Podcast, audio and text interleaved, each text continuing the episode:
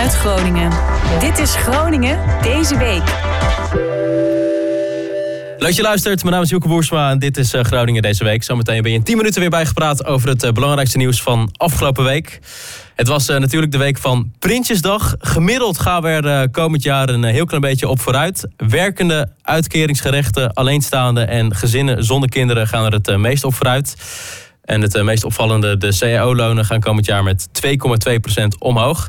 En ook goed nieuws voor mensen die blijven thuiswerken. werkgevers mogen hun werknemers straks een kleine vergoeding van 2 euro per dag geven. Zonder dat hierover belasting hoeft te worden betaald. En daarom ging de mening op de markt deze week ook over de miljoenennota.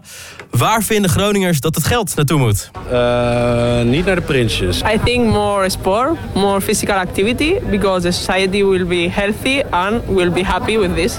I think every country should um, raise more money for the education because we are the future and our children are the next future. The housing market. Yeah. Because of the crisis. Yeah. Yes. Yes, like the, the, the normal Dutch people don't have any like normal opportunities to find a house, but also international students. So the whole market is actually. Um... Oh ja, nou studentenbasisbeurs met geld heen. Nou, uh, niet naar Den Haag, laten we het zo zeggen. Nee. Ze willen vooral hun eigen organisatie optuigen. En alle organisaties moeten beleid maken. Die moet je gewoon afschaffen. Eén iemand die beleid maakt. En gewoon de uitvoer moet meer geld naartoe. In de zorg, in het onderwijs. Uh, nou, naar, wel naar de woningnood. Ik vind dat daar wel heel veel geld uh, naartoe mag. It seems like such a well-organized place in the first place that I don't see any shortcomings so far. Mm, nou, ik studeer zelf de PABO. Ik denk het onderwijs vind ik wel belangrijk. Dat is denk ik mijn. Het basisonderwijs vooral, denk ik. Nu vooral met corona. Ik denk dat het belangrijk is dat we daar wel veel geld in investeren nu. Ook gewoon voor het welzijn en dat ze goed kunnen doorstromen naar de middelbare school. er moet uh, nodig wat gedaan worden aan het woningtekort. Dat bleek ook maar weer uit uh, de mening op de markt, wat je net hoorde. En ook wethouder Roeland van der Schaaf noemt de aanpak van de problemen op de woningmarkt tenenkrommend. Er wordt 1 eh, miljard uitgetrokken. Dat geld moet de problemen oplossen over een periode van 10 jaar. Dus 100 miljoen per jaar. En dat is veel te weinig, vindt Van der Schaaf. Ik denk echt dat er een hele, echt een, hele stevige koerswending moet komen op het gebied van, van in Nederland. We hebben de afgelopen 10, 15 jaar hebben wij eigenlijk ja, onze erfenis die we hebben. We hebben eigen land met een hele goede ruimtelijke ordening en volkshuisvesting. Die hebben we te grabbel gegooid. We hebben de markt de ruimte uh, gelaten. Nou, we zien nu de gevolgen. Jonge mensen die geen huis meer kunnen vinden. Die geen huis meer kunnen huren. Mensen met uh, die belachelijke prijsstijgingen. Belachelijk hoge huren. Beleggers die de, die de, de, de markt in binnensteden overnemen. Het gaat echt helemaal mis dag in dag uit hebben we als gemeente mee te maken. Wij kunnen regeltjes bedenken, we kunnen dingen doen, we kunnen heel veel bouwen. Maar dit is niet te keren zonder een landelijke overheid die heel duidelijk een koerswending gaat doen. Wat het kabinet nu voorstelt zijn pleisters die een klein beetje helpen. Maar het moet echt totaal anders. En dan is het ook nodig dat ja, men in Den Haag stopt met bakkeleien en gewoon deze crisis gaat aanpakken. Ik vind het echt heel uh, ja, tenenkrommend om te zien. Hè. We hebben uh, een grote woningmarktcrisis, we hebben ook een klimaatcrisis, we hebben uh, armoede in Nederland nog steeds. We hebben corona ook nog. Er zijn heel veel dingen die moeten doen.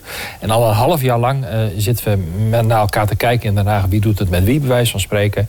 En de problemen moeten worden aangepakt. En ja, ik ga hierover wonen. Ik zie dagelijks en met de studenten, maar ook met sociale huurders die geen, geen, geen huis kunnen vinden. Huisjesmelkers die veel te veel macht en positie hebben. Coöperaties die wel willen, maar niet kunnen. ja, dagelijks zien wij hier de gevolgen in, eh, in een stad als Groningen, of in een gemeente ook als Groningen. En ook bij andere eh, steden is dat het geval. Ja, het kabinet moet nu echt, of de regering in Den Haag moet nu echt met, met beleid komen. Met afschaffen van de verhuurdersheffing. Het stopzetten van de liberalisatie van, uh, van de huurmarkt. Gemeentes instrumenten in handen te geven om nog veel meer te kunnen bouwen. Daar is een, een, een stevig, ja, stevig beleid voor nodig. Een, een nieuwe minister. Ja, dat zie ik allemaal niet terug in deze miljoenennota. En dit gebeurde er nog meer afgelopen week eh, in Groningen. Voor de kinderen Nune en David zijn het eh, spannende tijden. De twee Armeense kinderen dreigen te worden uitgezet. De petitie eh, genaamd Laat ze blijven is inmiddels bijna 36.000 keer ondertekend. Dat betekent dat ze nog 4000 handtekeningen nodig hebben om de zaak op de agenda van de Tweede Kamer te krijgen. En dat is hard nodig, want de tijd begint te dringen voor de kinderen. 30 september is de rechtszaak. En om nog meer aandacht voor deze zaak te genereren... werd donderdag een protest gehouden op de Grote Markt. En wij spraken Edwin Westra, dat is de oom van de familie... afgelopen woensdag tijdens een flyeractie in de Herenstraat. We zijn nog nooit ergens anders geweest. En uh, nou ja, het IND zegt toch dat ze Nederland uit moeten. Volgende week 30 september hebben we de zitting. En morgen dus het protest. Maar ja, spannende tijden. Maar nou ja, je ziet David op de achtergrond vrolijk rondrennen. Ik hoop dat hij dat nog lang mag blijven doen hier in de Groningse straten. Want ik kan me niet voorstellen dat ze weg moeten. Ze dreigen Nederland uitgezet te worden. We zijn nog nooit ergens anders geweest.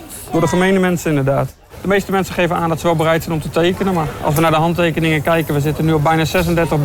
We zijn nog 4.000 nodig. Uh, de petitie is iets lastig, uh, kost een paar minuutjes van je tijd. Maar uh, nou, wat is een paar minuten voor twee kinderen, zou ik zeggen. We hopen met zoveel mogelijk mensen nou, aandacht te krijgen. Ehm, ja, dat in elk geval iedereen in Nederland weet wie nu en David zijn. En dat op zo'n goed mogelijke manier nou, kracht bij te zetten door een protest.